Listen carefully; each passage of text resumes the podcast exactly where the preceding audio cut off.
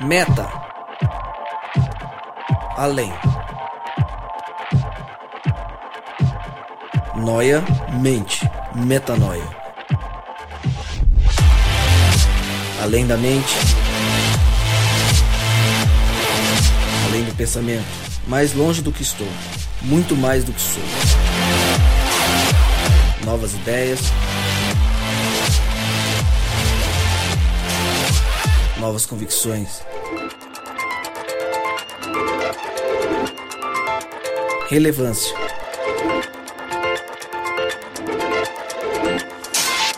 Plenitude. A busca pelo ideal.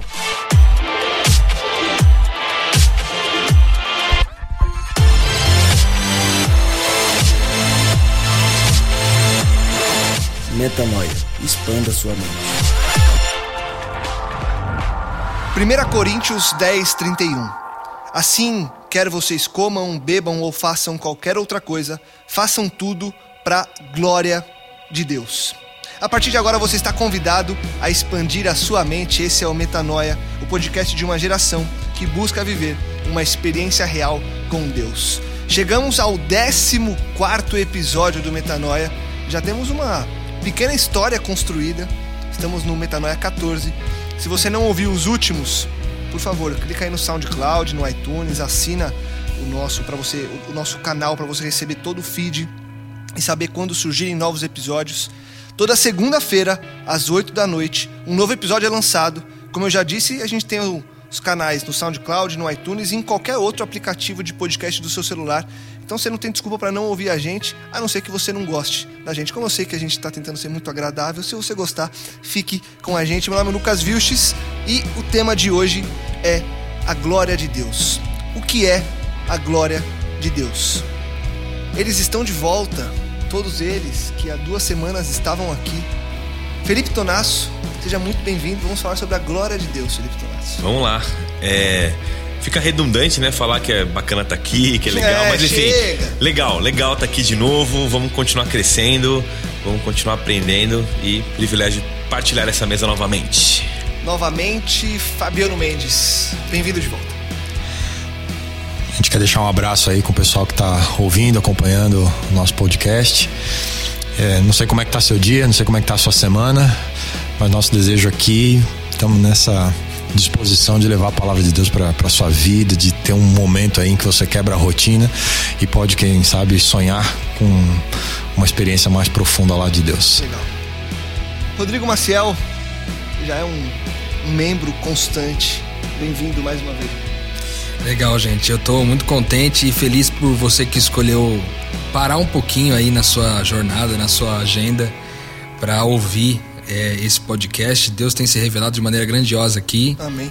através da, dessa presença, da comunhão, da família aqui que se reúne para poder compartilhar. E é bom demais estar aqui mais uma vez. Dan Trindade gostou de, de participar com a gente. Semana retrasada ele esteve aqui, mostrou que o foco dele é Cristo, que ele não esconde a fraqueza dele, nem disfarça a conduta. Se você não entendeu nada, volta lá no episódio 12 Vai no Facebook. e vai ouvir o nosso episódio 12 que a gente falou sobre semelhança com Cristo e o Dan estava aqui. Dan, bem-vindo de volta. Obrigado por aceitar o nosso convite e estar com a gente mais uma vez. Obrigado, privilégio. E vamos aí. Vamos que vamos. Vambora. Vambora. Legal. Vamos falar sobre a glória de Deus. E eu é, queria primeiro começar na parte mais. Não sei se é básica ou se é inicial mesmo, se é por aí que a gente começa. Eu separei alguns textos, quatro na verdade, é, que trazem perspectivas diferentes de como a Bíblia trata a glória de Deus. Então, Êxodo 24, 17 diz: A glória do Senhor parecia um fogo consumidor no topo do monte. Depois, ainda em Êxodo 40, 34, vem dizendo: A nuvem cobriu a tenda do encontro e a glória do Senhor encheu o tabernáculo. Depois, em Ezequiel 3, 23, Então me levantei e fui para a planície, e lá estava a glória do Senhor, glória como a que eu tinha visto junto ao rio Quebar. E em João 1,14, aquele que é a palavra tornou-se carne e viveu entre nós. Vimos a sua glória, glória como do unigênito do Pai, cheio de graça e de verdade. Afinal, o que é a glória de Deus? Eu sei que essa resposta a gente vai é, construir no decorrer do episódio, mas com essas perspectivas diferentes, O que é essa glória de Deus? O que significa a glória de Deus? Hoje você não trouxe aquela definição de dicionário? Que Ah, que é hoje eu glória? não trouxe. Então faz aí daqui a pouco, eu pega vou- no vou Google. pesquisar, vou Porque pesquisar. glória tem a ver com aquilo lá que a gente é, pensa quando imagina a gente aplaudir alguém. é, Honrar alguém, reconhecer a grandeza. é, reconhecer a grandeza, né? Olha, ele tirou isso aí com glória, né? Ele ah, conseguiu a sua nota, seu diploma foi com glória, ou seja, ele mereceu. Ele foi reconhecido com isso. Deus ele tem a sua glória. Né? Deus ele tem a sua glória e a Bíblia vai não só nesses quatro textos, mas teria aqui uma lista de talvez 15 textos que aparecem de menções diversas da glória de Deus. Em todas elas, é, a glória de Deus aparece como algo extremamente diferente daquilo que é o ser humano. É extremamente poderosa, extremamente é, distante daquilo que é a nossa realidade humana. A glória de Deus sempre aparece de um jeito é, sobrenatural. é, tem um texto que não sei se você leu, você leu bastante texto, mas um que fala assim: os céus declaram a glória do Senhor, né? E parece algo muito abstrato. Quando eu trato desse tema com juventude, eu sempre pergunto: qual que é a imagem que vem à sua mente quando fala a palavra glória? Primeira pergunta. E a primeira resposta de muita gente é assim: uma luz, um poder, um brilho, né? Porque a gente tem esse imaginário da glória. Então, partindo desse princípio de que glória ela é multifacetada na Bíblia, a gente tem que chegar num denominador comum. O denominador comum é glória de Deus é aquilo que representa o seu caráter, é aquilo que é, tem a ver com a essência de Deus, tem a ver com quando ele se manifesta, a sua glória é revelada, é, aquilo que ele é é revelado. Isso de diversas formas. Então a gente pode aqui pegar algumas histórias pontuais e tentar trabalhar isso. Por exemplo, a primeira, no céu, quando eu digo que a glória de Deus se manifesta, o que, que eu estou dizendo? É uma boa pergunta, né? A glória de Deus se manifesta quando eu olho para o céu. Por quê? Qualquer ser humano que olhar para o céu vai entender a sua finitude, vai entender a, a- a infinitude de Deus e a sua limitação perante um universo que você não consegue nem é, enxergar o que está por trás. Você tem o espaço sideral, você tem é, atrás disso de uma atmosfera que a gente pode ver, você tem o espaço, você tem um céu infinito, estrelas, galáxias, bilhões delas, bilhões de sóis. Então, quando eu olho para a criação de Deus, traduzindo, eu vejo a sua glória. Em outras palavras, quando eu olho para essa criação, eu vejo o tamanho de Deus, eu vejo o quanto ele é grande, ou eu vejo o quanto ele é poderoso. Ali está a sua glória. Então eu posso dizer também que olhando para o céu, eu reconheço o poder de Deus. E poder de Deus pode ser traduzido como parte da sua glória, parte de quem ele é. Então, se você pegar todos os textos que aparecem a palavra glória e tentar entender o que está por trás do texto, tem uma manifestação do caráter divino. É legal você pensar a partir daí. Tudo que é glória não é luz, tudo que é glória não é brilho, tudo que é glória diz respeito a quem Deus é. E aí é legal a partir daí que isso aí pra mim é uma base legal para entender a glória. Só, só pra acrescentar, que você pediu, eu já fui atrás aqui, achei. Vai lá. Ah, Já trouxe, né? Glória vem do latim. Eu não, vou- eu não sei falar latim, então eu vou falar como eu acho que tem que falar. Gloria, é, ou gloriar, enfim. É a mesma palavra sem o acento, que significa reputação e renome. Que é justamente, acho que isso que ele está falando, né? Então, todos esses textos, eles trazem é, o que é Deus, né? Não, não com a reputação que a gente constrói aqui na Terra, né? Que a gente fala, não, tem uma reputação. Não, é quem é Deus mesmo, né? É, não, é porque quando você fala de reputação, são qualidades é, ou outras, outros indicativos de quem é a pessoa. Né? Você faz uma ideia de quem ela é. Então, em todas as histórias de- que o Felipe estava mencionando aqui sobre, sobre o momento que a glória de Deus, de Deus é manifestada, você percebe que há esse sentimento nas pessoas em reconhecerem algo a respeito de Deus. É por isso a- é, essa ênfase do caráter de Deus que está mais ligado à questão da reputação, né? É, é uma possibilidade de enxergar Deus ou de se sentir na presença de Deus. Olha, nesse estudo da, da glória, quando a gente a gente tem a oportunidade de viver ali no PG alguns momentos e estudar alguns textos bíblicos mais a fundo, tem um texto bíblico que me chamou muita atenção e para mim foi uma metanoia muito grande. Eu espero que você que esteja ouvindo a gente agora possa talvez ter essa mesma metanoia que eu tive, foi especial demais. Tem um texto bíblico aqui em Êxodo, é, no capítulo 33, de 17 a 23. É um pouquinho grande, mas eu vou tentar ler bem rápido aqui, é, para dar essa ênfase que eu acho que vale muito a pena. Ó, diz assim, Êxodo 33, de 17 a 23. Eu leio na nova versão internacional. Diz assim: O Senhor disse a Moisés: Farei o que você me pede, porque tenho me agradado de você e o conheço pelo nome. Então disse Moisés: Peço-te que mostres a tua glória. Deus respondeu: Diante de você farei passar toda a minha bondade, e diante de você proclamarei o meu nome, o Senhor. Terei misericórdia de quem eu quiser ter misericórdia e terei compaixão de quem quiser ter compaixão. E acrescentou: Você não poderá ver a minha face, porque ninguém poderá ver-me e continuar vivo.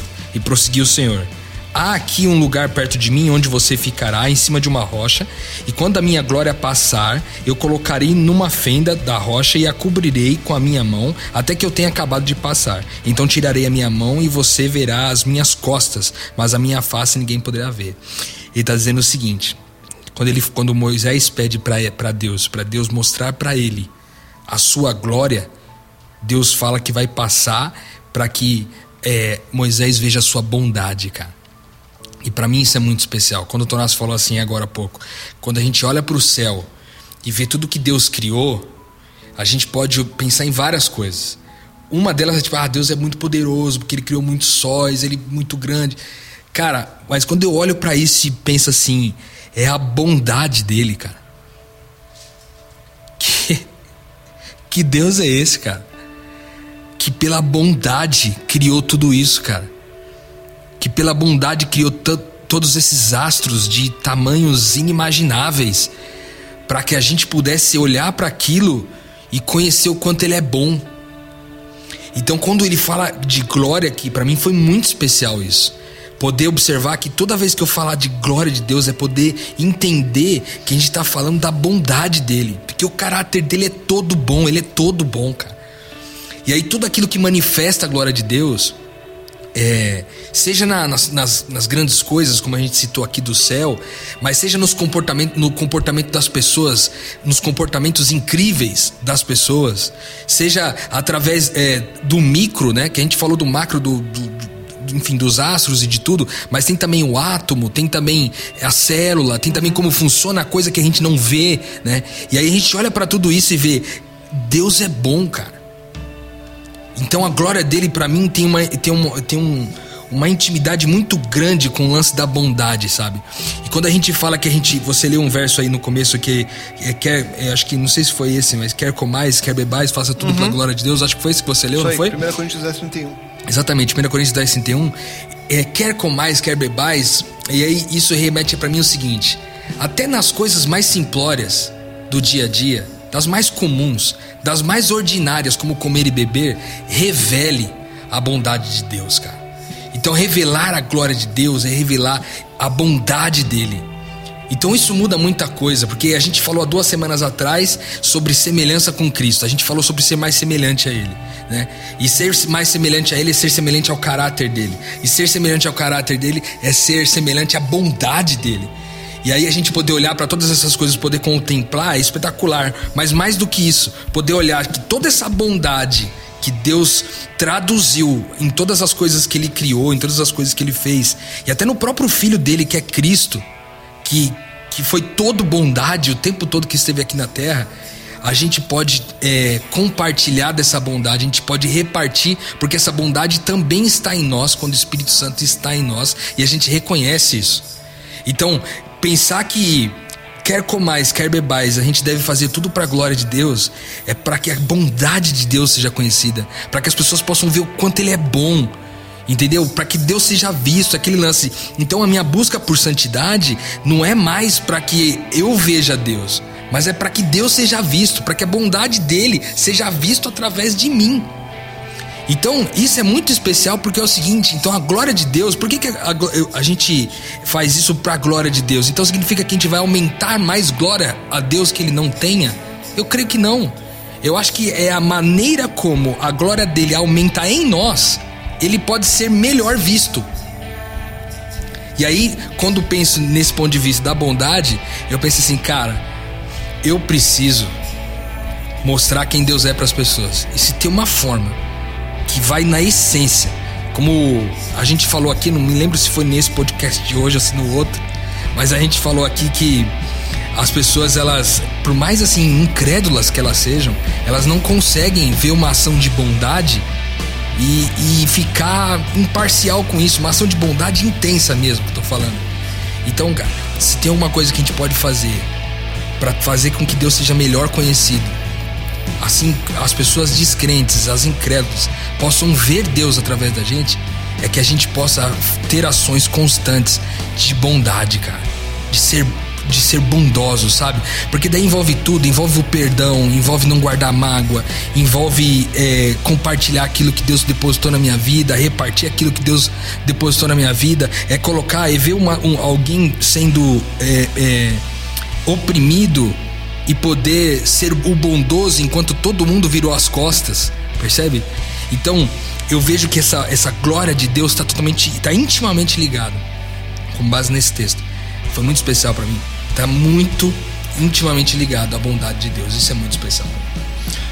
Eu queria fazer um, um resgate de um, de um filme dos anos 80 aí com vocês. Vocês lembram quando o Indiana Jones entra lá na busca do cálice sagrado, né, do Santo Graal, e aí tem um monte de copos, né?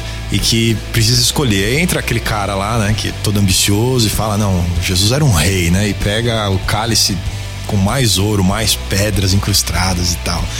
E ele toma e morre, né? E aí o, o Indiana Jones tem aquele insight, né? Não, ele era um carpinteiro. E ele vai na taça de madeira, aquela que era a mais simples de todas elas, passou despercebido no olhar. É, isso me ajuda a fazer uma, uma ponte com o que você estava falando, Rodrigo. É, a gente não traz glória a Deus. A glória humana depende daquilo que a gente tem daquilo que a gente junta. Deus se basta a si mesmo para ter glória, porque a glória de Deus não é naquilo que a gente dá para Ele ou naquilo que Ele conquista, mas naquilo que Ele é. Ele é bondade, Ele é verdade. Esse texto que você mencionou de, de Êxodo, ele traz uma verdade fundamental para o relacionamento com Deus. Fundamental. Quem Deus é. E quem eu sou por causa disso nesse relacionamento. Enquanto eu fico tentando agradar a Deus, mover a Deus, Deus se basta a si mesmo, ele não precisa de mim. Eu é que preciso entender e ter a perspectiva correta do que está acontecendo nessa relação com Deus. Quando Deus passou na frente de Moisés, e aí vai na continuação no capítulo 34, no verso 6, né, ele passa com a sua glória, com a sua bondade diante de Moisés. Moisés clama: Senhor Deus misericordioso, compassivo, tardio em irar-se, grande em beneficência e em verdade Olha tudo que ele sente na presença de Deus. Ele sente o perdão de Deus, a graça de Deus, a misericórdia de Deus, né? as segundas chances, mas a verdade de Deus que não é, é manipulada por causa da bondade de Deus. Né? Ser bom não é chamar o errado de certo. Né? É, é, é, chamar o errado de errado e o que é certo é certo, mas saber dar segunda chance, saber habilitar, saber ajudar dedicar-se a transformar, né?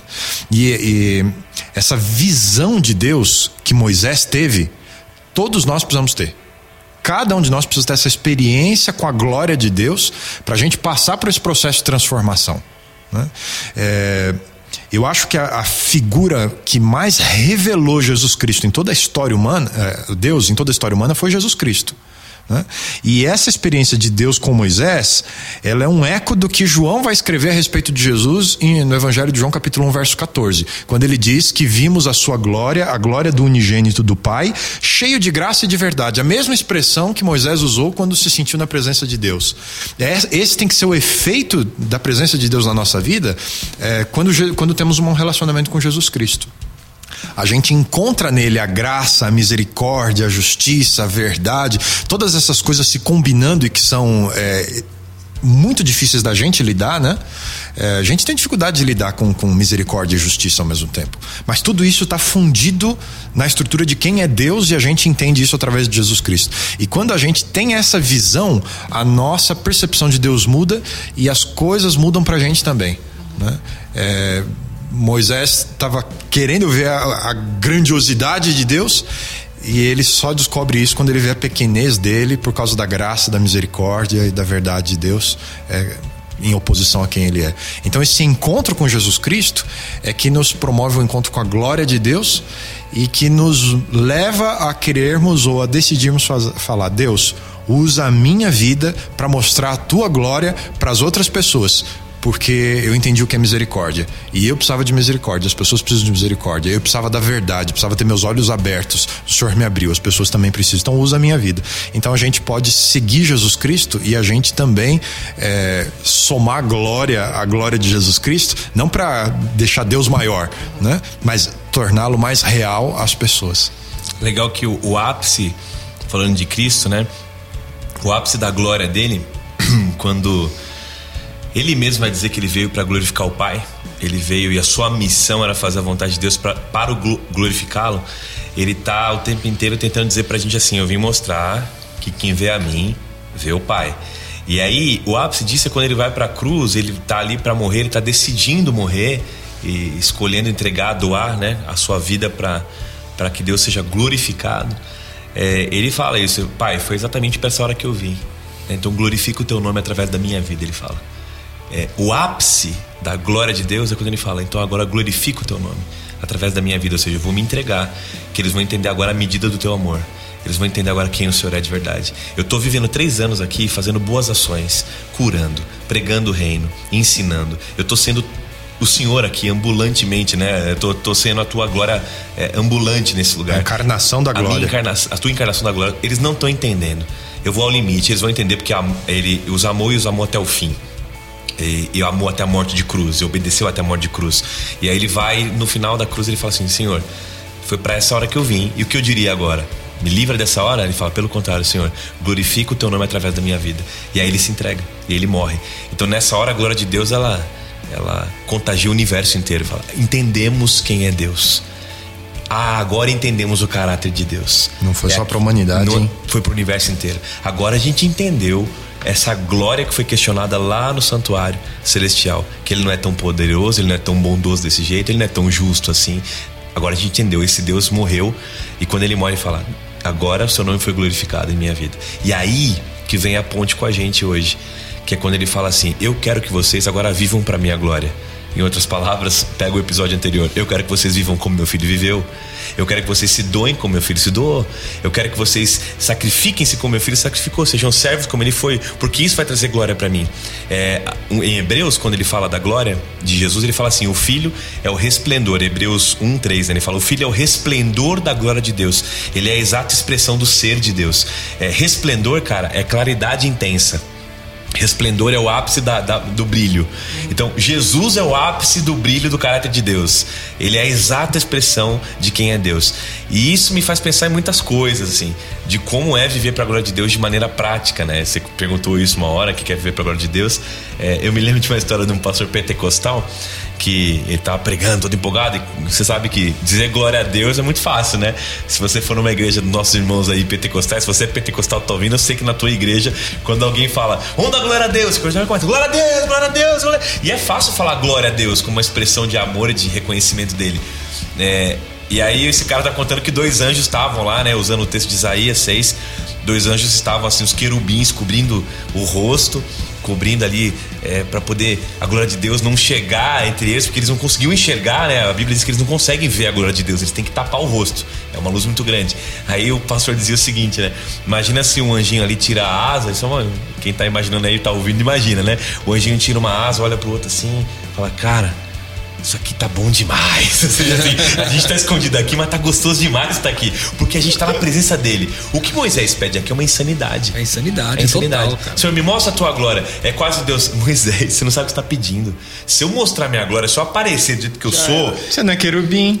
Você, não, nem os querubins conseguem olhar. Então, se eu mostrar quem eu sou, se Acabou. eu aparecer agora. Eu te fulmino. Cara, eu vou fulminar o Shekinah no santuário, que era a manifestação da glória de Deus. Só podia entrar lá o sumo sacerdote uma vez por ano, com intercessão, com sangue sendo é, símbolo de intercessão mediante Cordinha amarrada dele. no pé, sininho no é, pescoço. Dizem que, né, que, que havia uma, um ritual de, de, de saber se ele voltaria vivo ou não. Ou seja, Ninguém consegue encarar a glória de Deus e permanecer vivo, né? A não ser quando a gente entende que em Jesus essa glória pode ser é, manifesta em nós através do amor, da misericórdia, da graça, do perdão, da paciência do que Ele é. Então é legal você pensar nisso, né? O que Moisés pediu foi insano, mas para nós uma revelação profunda de quem Deus é, né? Deus, ó, só minha bondade já basta para você entender quem eu sou e ela é suficiente para você me reconhecer e me traduzir, né? Para as pessoas. é hoje. só em Jesus que a gente encontra essa plenitude da glória de Deus para isso impactar a gente.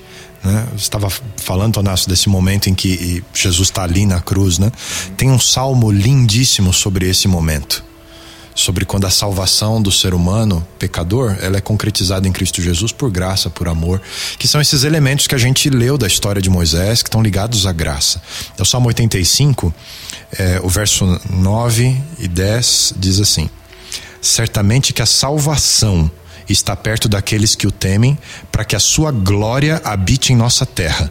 O amor e a verdade se encontram, a retidão ou a justiça e a paz se beijam.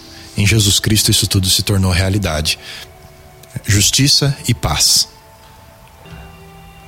Amor e verdade. E a nossa salvação, que revela a glória de Deus, está presente na nossa terra. É, em Jesus Cristo, na morte, né, na substituição da cruz, né, se revela o máximo da glória de Deus. Morrer por um pecador, ele trouxe a justiça, ele trouxe a paz, ele trouxe a misericórdia, mas ele trouxe a verdade. Ele não negociou quem ele é, mas ele ofereceu quem ele é. Então isso é fantástico, mexe com a gente, saber quem nós somos e quem Deus é através de Jesus Cristo. Eu achei interessante aí, vocês falaram, que no final tudo isso nos mostra é, qual o objetivo da gente ser cristão, né? Por que, que a gente segue a Cristo? Para simplesmente ser santo no final e ser aprovado? Mas não. Para mostrar sua glória para outras pessoas. Não tem algo que fuja disso. Parece é, clichê, né? Mas se a gente não vive o evangelho de uma forma que a glória de Deus revele às outras pessoas, isso não é evangelho. Para mim isso é, é, é o contrário do evangelho, é uma é, chega a ser egoísta, né?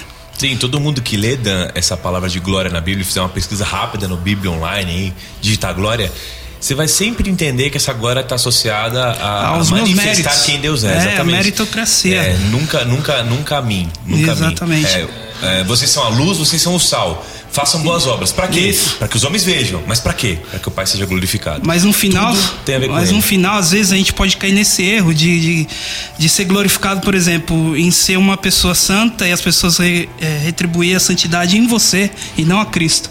Então, é um grande erro que as pessoas ainda. Eu muitas vezes cometi esse erro. Tipo, eu preciso ser santo para que as pessoas vejam em mim santidade. Mas qual que era a minha motivação no final? Era ser mais. Tem é, que ser a glória de Deus, né? É pra é, que eu ter mais visto, destaque né? perante a comunidade onde eu vivo, perante a minha família. Então isso é algo que eu aprendi também. Talvez tenha uma melhor reputação, como o Lucas Ah, disse, né? Exatamente, mas no final o que muda é saber que a gente está aqui para revelar quem é Cristo. É porque não adianta nada só eu ser santo, só eu ser perfeito, se eu não estou mudando a vida da, das isso outras não pessoas. É, não através da minha vida, mas através do Espírito Santo atuando é, no meu jeito de falar, no meu jeito de, de conduzir, de, de, de amar as pessoas, né? No final. É, a gente estava falando bastante do ápice da glória de Deus em, em Jesus Cristo, né? Mas é muito pertinente isso que você está falando, Dan. Porque se a gente não entender, né? É, lembrando o podcast de duas semanas, quando falamos sobre semelhança com Cristo, a gente precisa aprender a repetir as palavras de Jesus. Eu estou aqui para isso, né? Cumpra a sua glória na minha vida eu preciso olhar na prática as decisões, as situações, aquilo que eu vivo, para que a minha vida revele a glória de Deus. É, tem um texto muito bacana que é Mateus capítulo 5, que vai falar sobre o Sermão da Montanha e vai trazer ali aquilo que Jesus era e que ele trouxe para o seu ministério para revelar a glória de Deus e que eu e você precisamos é, imitar. Então aqui não é só essa parte de saber que Deus é grande, mas fazer Deus grande através da sua vida ou por meio da sua vida para as outras pessoas. E como é que acontece isso? Acontece quando você passa por essa transformação à semelhança de Jesus Cristo. Você começa a trazer glória para o nome de Deus. De glória em glória. É, olha, olha só, é, no Sermão da Montanha, Mateus capítulo 5, versos 43 até o fim do, do verso 5, do capítulo 5. É, vocês ouviram o que foi dito: Amarás o teu próximo, odiarás o teu inimigo. Eu, porém, vos digo: amai os vossos inimigos e orai pelos que vos perseguem. Cara, quando eu faço isso, eu revelo a glória de Deus. É. Para que sejais filhos do vosso Pai que está nos céus. Ele faz que o seu sol se levante sobre maus e bons. Por isso que o céu revela a glória de Deus. E envia chuva sobre justos e injustos. Olha o questionamento de Jesus. Se amardes os que vos amam, que recompensa tereis? Isso não revela glória nenhuma. Né? Isso não é mérito nenhum para você. Não fazem os cobradores de impostos também o mesmo? E se vocês saudarem somente os vossos irmãos, que fazeis demais? Isso não traz glória nenhuma para Deus, nem para você. Não fazem os gentios também assim? E aí ele termina o verso 48: Sede vós, pois perfeitos, como perfeito é o vosso Pai que está no céu. A glória da bondade, da graça, da misericórdia e da verdade de Deus, eles têm que estar reproduzidos na minha vida no dia a dia. Né? Então, quando eu passo por esse processo, eu estou revelando a glória de Deus. E aqui não é ser perfeito de ausência de pecado, né? Isso aqui é perfeição em amor. É Lucas é vai deixar isso bem claro né? lá em Lucas 6,36, quando ele fala: Sejam misericordiosos como o vosso Pai é, celeste é misericordioso, que é a característica da glória de Deus. Né? Então, um cristianismo prático que passou por essa minha transformação pessoal, né? É, em amor, em amor até para quem não merece, eu estou trazendo a misericórdia e a verdade, eu estou revelando a glória de Deus. Então eu preciso pensar no meu dia a dia, na minha rotina, na minha experiência, como é que eu posso revelar a glória de Deus. Né? Eu preciso olhar para Jesus Cristo e ver como ele fazia, o exemplo que ele deixou. Ele veio para ser meu substituto, para ser meu salvador, mas ele veio para me deixar um exemplo de como se revela a glória de Deus, de como se vive para a glória de Deus. Ele fala, e eu, eu tenho que perseguir isso. Ele fala assim: Eu dei a eles a glória que me deste. Ele fala Exatamente, isso. João Agora, capítulo 17. É, 17. Ele está orando pelos discípulos, intercedendo por, por aqueles que creriam nele. Ele fala: Pai, eu já cumpri minha meta aqui e eu, e eu já dei a eles a glória que o Senhor me deste. Agora santifica eles na verdade, a tua palavra é a verdade, vai conduzindo eles para esse caminho de separação. E ele fala: não oro por todos, eu não oro por aqueles que estão no mundo, eu oro por aqueles que o Senhor me deu. E ele vai dizer: Mas que estão no mundo, mas não são dele. Porque vive por uma outra lógica, vivem para revelar um outro caráter, vive para revelar um outro espírito. Não é o espírito que rege o mundo. A gente está aqui para representar um outro caráter. É legal que muita gente em religião, falando em quem vai à igreja, você que está ouvindo esse podcast, é, talvez é, é, um jovem que frequenta, senta no banco, é, assiste sermão e tá, não, vê, não vê muita conexão na tua história com Deus, assim, não vê muito sentido. É, muita gente quer a glória, e eu vou traduzir agora a glória aqui como céu, ok? É, mas não quer a cruz, né? Foi para a glória. Exato, foi para a glória. Ele quer a glória, mas não quer a cruz. É, e Cristo só foi glorificado quando ele se entregou. Ele só, ele só glorificou o Pai, ele só foi é, aquele que foi a exata expressão de Deus quando ele se doou, quando ele se entregou para fazer o plano de Deus, se abegando de quem ele era. Então é legal você pensar, você que está ouvindo isso daí, né? Será que você espera a glória na sua vida espiritual, mas tua experiência religiosa, tua experiência é, cristã não revela a cruz do Cristo? Né? Será que. Então, é, é, passa por aí essa discussão. É, é muito interessante você entender que viver para a glória de Deus é manifestar esse espírito abnegado de Jesus. E eu, eu penso que, e muitas vezes a religião se torna um caminho de glória, mas não um caminho de cruz. É. E o que Jesus está chamando a gente a viver é literalmente o contrário. É, vocês vão me glorificar quando viverem como meu filho viveu. É, no falou... final das contas, ele chama, justifica, como a gente falou no podcast lá do Semelhança com Cristo, e no final ele glorifica. Né? E o que, que é glorificar nesse contexto? Voltaremos a ser exatamente como ele é. Receberemos de volta aquele caráter, recebemos de volta a bondade, receberemos de volta a mansidão, a paciência, a santidade, a imortalidade. Né? É, um dia seremos glorificados. Até lá, estamos sendo justificados e santificados para revelar essa glória que vai chegar. Aqui tem um texto bíblico, eu queria fazer duas alusões aqui que fazem muito sentido para mim nessa questão da glória também, que é o seguinte, em 2 Coríntios 4, 7 é um texto bíblico que diz assim: ó, Mas temos esse tesouro, essa glória, em vasos de barro, para mostrar que, que, o poder que tudo excede provém de Deus e não de nós. Né? É espetacular pensar que toda essa glória que nós falamos, dos tamanhos, das grandezas, da, do, do, macro e do micro, é colocada em, em, vasos de barro, né? E, e, ou seja, vasos frágeis, né? Como, como nós, né? Os seres humanos de pedras vivas. É, e aí eu, eu me, me, lembro muito de um texto quando, quando eu eu entendo que essa glória tem sido colocada em nós, em vaso de barro. Eu entendo que é o Espírito Santo de Deus, né? Que está ali vivendo dentro de nós. É o Espírito Santo que, ao se manifestar, revela a glória de Deus. E aí, falando de Espírito, é, eu queria trazer uma reflexão aqui que eu achei bastante interessante. Uma certa vez eu vi um, um pastor falar, fez muito sentido para mim. É, quando Pedro está ali, Jesus está tá próximo de ir para a cruz. E Pedro está ali, Jesus está falando: Olha, é o seguinte, eu vou os, os caras vão me prender aí, eles vão me açoitar, eles vão, né? E eu vou, eu vou ser morto e tal. E ele contando como ia ser para Pedro, né? E aí Pedro fala para Jesus para para Jesus se poupar. Né? Ele fala não, Jesus, poupa-te. E aí Jesus o repreende dizendo que estava nele um espírito anticristo. E aí a reflexão que o pastor fez que faz muito sentido para mim é que o anticristo, O espírito anticristo é pró-Jesus. Ele é a favor de Jesus. Ele é contra o Cristo e a favor de Jesus. Por quê?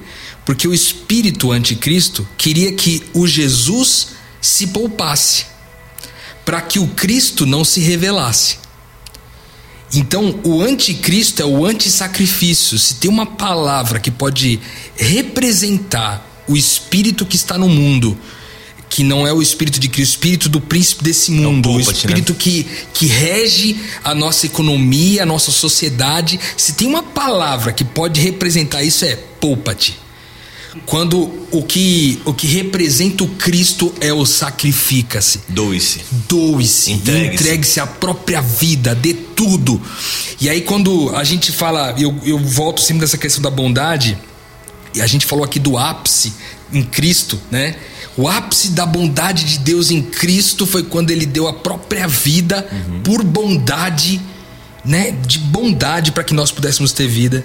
E aí agora eu penso o seguinte: que é, se a glória de Deus é bondade e o Espírito Santo está dentro de mim, que é que sou um vaso de barro, e essa bondade, é, essa bondade ela, ela, ela pode se revelar de maneira ápice, como foi em Cristo, é toda vez que eu decido não me poupar, cara, para gerar vida no meu irmão. Foi isso que Cristo fez. Isso me surpreende demais, cara. Eu fico emocionado só de lembrar, porque imaginar que Cristo, cara, ele podia ter se poupado, que ele tinha todos os recursos para se poupar. Não ia mudar e, nada para ele. Não ia mudar nada para ele, entendeu? Tava tudo certo. E aí tem um verso bíblico que diz que Jesus ele, ele, ele tomou essa decisão imaginando que lá na frente muitas pessoas estariam com a vida transformada como como alguns de nós que temos experimentado essa vida em Cristo e, e, e Ele tem entregado, sacrificado, ter sido sacrifício vivo em favor do outro, eu penso então que é o seguinte: você que está ouvindo a gente agora aí, se tem uma, uma pergunta que você talvez esteja se fazendo, mas como que eu posso, de maneira prática, revelar a glória, a bondade de Deus no mundo? Se tem uma coisa que pode ajudar você a fazer isso, é não se poupar todas as vezes que você puder fazer o bem para alguém.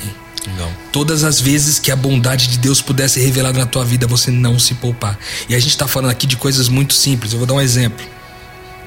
É, um, a gente está lá numa final de Copa do Mundo. Todo mundo, o Brasil inteiro, na frente da televisão para assistir o último jogo do campeonato. Contra a Alemanha contra a Alemanha, depois do 7 a 1 Com tudo assim preparado, a equipe brasileira fez uma campanha espetacular. Você tá lá, os amigos estão todos lá. Aí o seu telefone toca. E aí o telefone toca e é alguém precisando de uma ajuda que só poderia ser naquele momento. E aí você ter a condição, o espírito de não se poupar, mas de se sacrificar para gerar vida na outra pessoa que está do outro lado. Independente do conforto que você gostaria de experimentar e da alegria, do prazer que você gostaria de experimentar vivendo uma outra coisa, sabe? Um exemplo disso também é o perdão, Rodrigo. Eu vejo muito isso na vida de alguém que que está crescendo em, em, em, experiência profunda com Deus. E aí o poupa-te, qual é o poupa-te do perdão? É aquele assim, ó, eu errei, também errou, mas eu não vou procurar. Ou, ou então foi ele que errou, eu não vou procurar né? É, esse sacrifica-te, ele, ele tá em, em todas as dimensões. Sacrifica-te, é, sacrifica-te de ter razão e de ter o orgulho de que a pessoa tem que procurar, para de poupar essa, esse orgulho, essa vaidade e vai atrás, ou seja, sacrifica todo esse ego para falar assim, eu quero minha relação restaurada. Em uma atitude de perdão dentro de uma família, de uma mulher com o marido, de um, de um amigo contra um amigo, de um irmão da comunidade de fé, nessa atitude, ali está manifestada a glória de Deus. Eu acho que Deus é glorificado nos encontros, né? Quando a gente decide, eu achei bem legal a reflexão do Poupat, né? Quando toda vez que há o sacrifica-te, o entrega-se, Deus é glorificado. Porque ali está o Espírito do Cristo, o Espírito que glorifica a Deus, né? Muito legal. É, tem um outro aspecto que é muito importante a gente pontuar, porque eu tenho percebido no, no, no meio cristão no nosso país é, algo que tem crescido muito, que é a doutrina da prosperidade. Essa teologia, ela busca revelar Deus ou a glória de Deus através da nossa prosperidade. quanto mais eu for abençoado, quanto mais tiver coisas, quanto mais, mais eu é acumulo, mais eu revelo que Deus de fato tem poder. Né? E que, ele ele de é fato é bom, grande. né? né? Que ele me ajudou. Pois é, e- mas isso não é uma lógica nova. Isso é antigo. Isso é a marca do ser humano no processo. Né? É, porque nós construímos ao longo da história cristã catedrais para revelar a glória de Deus, para mostrar o quanto ele é grande. Tem algumas igrejas que têm tanto ouro, mas tanto ouro, que resolveria o problema de milhares de pessoas, acabaria com a fome no mundo. sabe? E isso não é para a glória de Deus, isso é para a glória do homem sabe? É para a glória do nosso ego em dizer que a gente tem a verdade quando a verdade é Deus. É, por isso, se talvez você está aí numa luta de fé em que as coisas parecem que estão dando errado para o seu lado, que você está se sentindo o avesso da prosperidade, perdeu o emprego, morreu alguém na família, você está enfrentando as piores, é, os piores momentos da sua vida e você está perguntando como é que a glória de Deus pode estar na minha vida, né? Eu queria deixar com você esse texto da palavra, 2 Coríntios capítulo 4, verso 17. Pois a nossa leve e momentânea tribulação produz para nós eterno peso de glória, acima de toda comparação. Porque essa é a lógica de Deus, não a nossa, não a do ser humano. A lógica de Deus vê grandeza na pequenez. Então, quando você estiver questionando a sua experiência ao lado de Deus, se Deus esqueceu de você ou não, se você está sofrendo aí porque acha que está longe de Deus, Deus está provando a sua fé para revelar a glória dele através da sua vida. Então, lembra das palavras de Jesus: foi para esse momento que eu vim, revela a tua glória na minha vida. Porque não é esse momento tão leve, tão pequeno, comparado com a eternidade, com a grandeza de Deus, que vai por tudo a perder. Segue firme, meu irmão. Espera que Deus vai revelar a glória dele na sua vida através de você para as outras pessoas. Eu acho importante a gente também falar para aquelas pessoas, assim como tem dois pastores aqui, assim como eu, que vivem do ministério, né? Que querem viver do ministério, ou já vivem do ministério, que viver do ministério, fazer a vontade de Deus não é fácil mesmo. Por exemplo, em Marcos 6, no versículo 30 em diante, diz aí que Jesus estava com os discípulos e, Jesus, e os discípulos voltaram de uma missão e falaram para Jesus o que eles tinham feito. Aí Jesus disse assim: ó, venham, vamos, para, vamos parar e descansar um pouco. Era tanta gente indo e vindo que eles não tinham tempo nem para comer. Imagine, um ministério de, é, tão intenso. É, é, precisa tanto da nossa atenção, do nosso tempo, que às vezes a gente não tem nem tempo para comer. Isso aqui ah, o pastor pode falar melhor do que eu, né? E continuando essa história, o que que acontece? Jesus meio que disse para os discípulos: vamos parar um pouquinho e vamos comer, né, gente? A gente está meio cansado, do lado humano também, né? Só que aí o pessoal ficou sabendo que Jesus ia para tal cidade e um monte de gente foi e chegou antes dos discípulos. E quando Jesus chegou lá, ele viu um monte de gente. Aí o que acontece? Eles poderiam falar, não, gente, vai todo mundo embora porque a gente tá cansado, não vou, não vou mais ensinar nada, não O vou mais falar né? nada. E se poupar, né, o Rodrigo falou. Mas não, o que, que a, a Bíblia vem dizendo? Que Jesus viu aquela, aquela multidão, Teve se compaixão. compa- teve compaixão e continuou a ensinar. Característica da glória, compaixão. Então, é, para aquelas pessoas que têm um ministério, seja ele um ministério de, de louvor, ministério de, de visitação, de pregação, não desista. E não tente se poupar. Vai ter momento que você tá, vai estar ali almoçando em família e seu telefone vai tocar para você ajudar alguém, para você falar uma, uma palavra de consolo, ou mesmo ouvir alguém num momento de tristeza. Você tem que ser firme e saber se aquilo mesmo é o seu propósito, se você já aceitou esse chamado para sua vida. Então essa é uma questão importante para aqueles que estão tentando ou estão buscando, né, ter um ministério segundo a palavra de Deus. Tente não se poupar ao máximo, não atrapalhe, né? Mesmo que esse ministério seja a própria vida, né, Dan? Exatamente. Porque às vezes a gente fala do pastor e do ministro e tal, e de vários ministérios, mas a gente, a gente acaba entendendo, né, com a visão de semelhança com Cristo e da glória de Deus, que a- o ministério é a minha própria vida, né? É Ah, a minha forma família, como. né? Minha família é então, o meu primeiro Nós, nós ministério. somos sacerdotes. somos sacerdotes É. Reais. re- reais. Então é muito especial isso dessa, desse ponto de vista. É, eu, eu queria ainda colocar mais um exemplo importante é, aqui para é, para vocês a respeito dessa questão da glória, do poupar-se, do sacrificar-se, né? É, a gente já falou sobre isso uma vez aqui, eu queria só lembrar né? Porque vai, vem muito de encontro com isso daqui. Quando a gente lê lá no Salmo 23, que a gente vê a, a ovelha, ela sendo cuidada ali pelo pastor, sendo levada ali por, por águas é, tranquilas, né? Quando passa pelo vale da sombra da morte, ele não precisa temer porque o cajado e a vara consola, e aí vai indo tal. Só que no final tem uma mesa preparada ali diante dos inimigos. E a gente entende né, que essa perspectiva da glória de Deus não nos faz convivas dessa mesa, não nos faz participantes dessa mesa do ponto de vista de quem vai comê-la, de quem vai de quem vai se fartar com ela, mas do ponto de vista de quem vai se sacrificar, ou seja, a história nossa começa como ovelha, mas termina como cordeiro. Então, o cordeiro que, que é o que? O prato principal. No final, naquela mesa com os nossos inimigos, é, a gente está ali partilhando, na verdade, está sendo ali o prato principal. Então, de forma prática, tem muitas coisas na sua vida que eventualmente você não quer abrir mão. A gente é assim. Tem muitas coisas na nossa vida que a gente não quer ceder. Né? A gente não quer ceder desde coisas muito pequenas, como por exemplo um.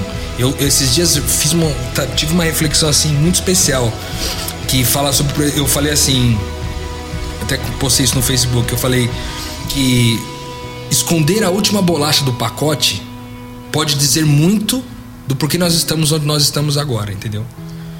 Ou seja, aquela última bolacha do pacote que se tem, tá aqui, ó, tem cinco pessoas nessa mesa aqui.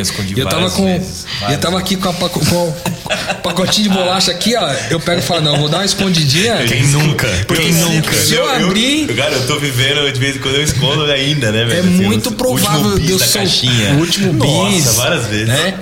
Então. Na escola era assim, né? Escondia o lanche. E isso é o, é o sintoma, né? É a tradução do poupar-se, cara. E a gente. Eu preciso de misericórdia, então, cara. A gente precisa de misericórdia, cara. Porque é isso. Se, se isso faz muito sentido para mim, assim. Porque quando a gente esconde uma bolacha do pacote, que outras coisas muito maiores claro, a gente claro. esconde também, né? O egoísmo. Né? É muito egoísmo. Então, a nossa glória. Para nossa glória, exatamente. Para que eu no final coma daquilo e me farta. Me farte, né? Tanto é que tem um texto de de, de Paulo que ele, ele faz uma exortação à igreja que quando se reúne para fazer a ceia, todo mundo vai apressadamente comer seu pão. Aí vai, essas reuniões de vocês fazem mais mal do que bem, porque vocês vão para rapidamente, cada um quer pegar o seu rapidinho para não faltar, não, de repente não ficar sem e comer o negócio e e isso não, e não é para ser assim. Então, se, se for para se fartar, farte na sua casa. Mas quando você tiver que vir aqui, estiver na comunhão com os irmãos, esteja na predisposição de repartir esteja na predisposição de pegar sua última bolacha do pacote e ceder para outra pessoa, né? Então que isso isso fica como um exemplo pra gente. Se tem uma coisa que faz muito sentido para mim, nesse lance daqui, a glória de Deus é a bondade dele. Então, e a gente se tem algum espírito que pode reger as nossas ações, esse espírito está em toda vez que me poupo, estou sendo agindo pelo espírito anticristo. Toda vez que eu me sacrifico, eu estou agindo pelo espírito é o espírito de Cristo. É, é isso aí. Então vou fechar aqui com o último texto, uma ideia aqui que tem em Abacuque 2,14. Ele fala de uma perspectiva de certeza, né? uma profecia. Isso aqui é uma profecia que diz respeito a, a um tempo presente. Ele foi, ele estava falando para o seu tempo, mas ela também é reinterpretada para um tempo futuro. Muitas profecias têm aplicação dupla, né? A gente tem até um nome na teologia que explica isso, que algo é feito para aquele momento, dito para aquele momento, depois ela toma um outro senso para um futuro. Sensus pleno. É, sensus pleno. Ela tem uma outra aplicação. Jesus fez muito isso. Falava de Israel, mas também falava de Israel como se fosse a igreja, uhum. ou então o tempo final.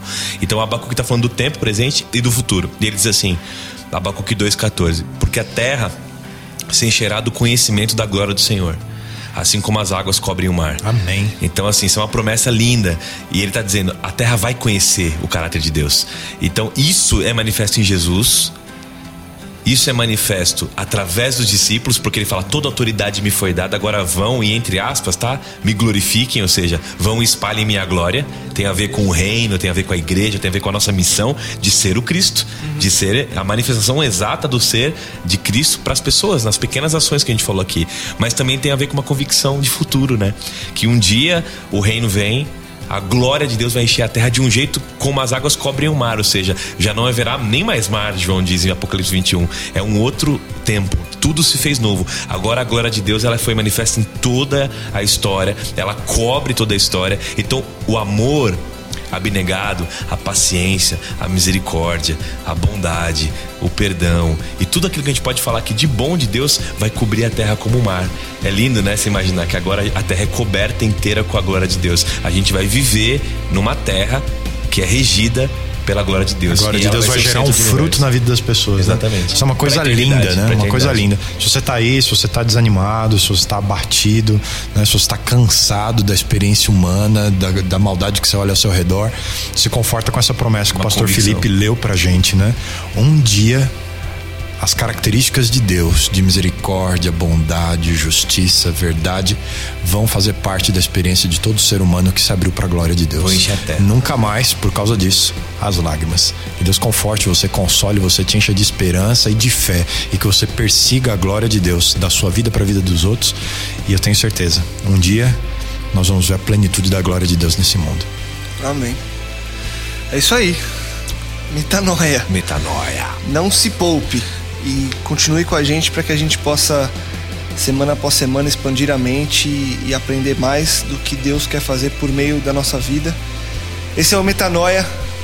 Semana que vem a gente volta. Porque dele é o reino, Dele é o reino o poder e a glória e a glória. para todo sempre. Amém. Amém. Metanoia expanda sua mente.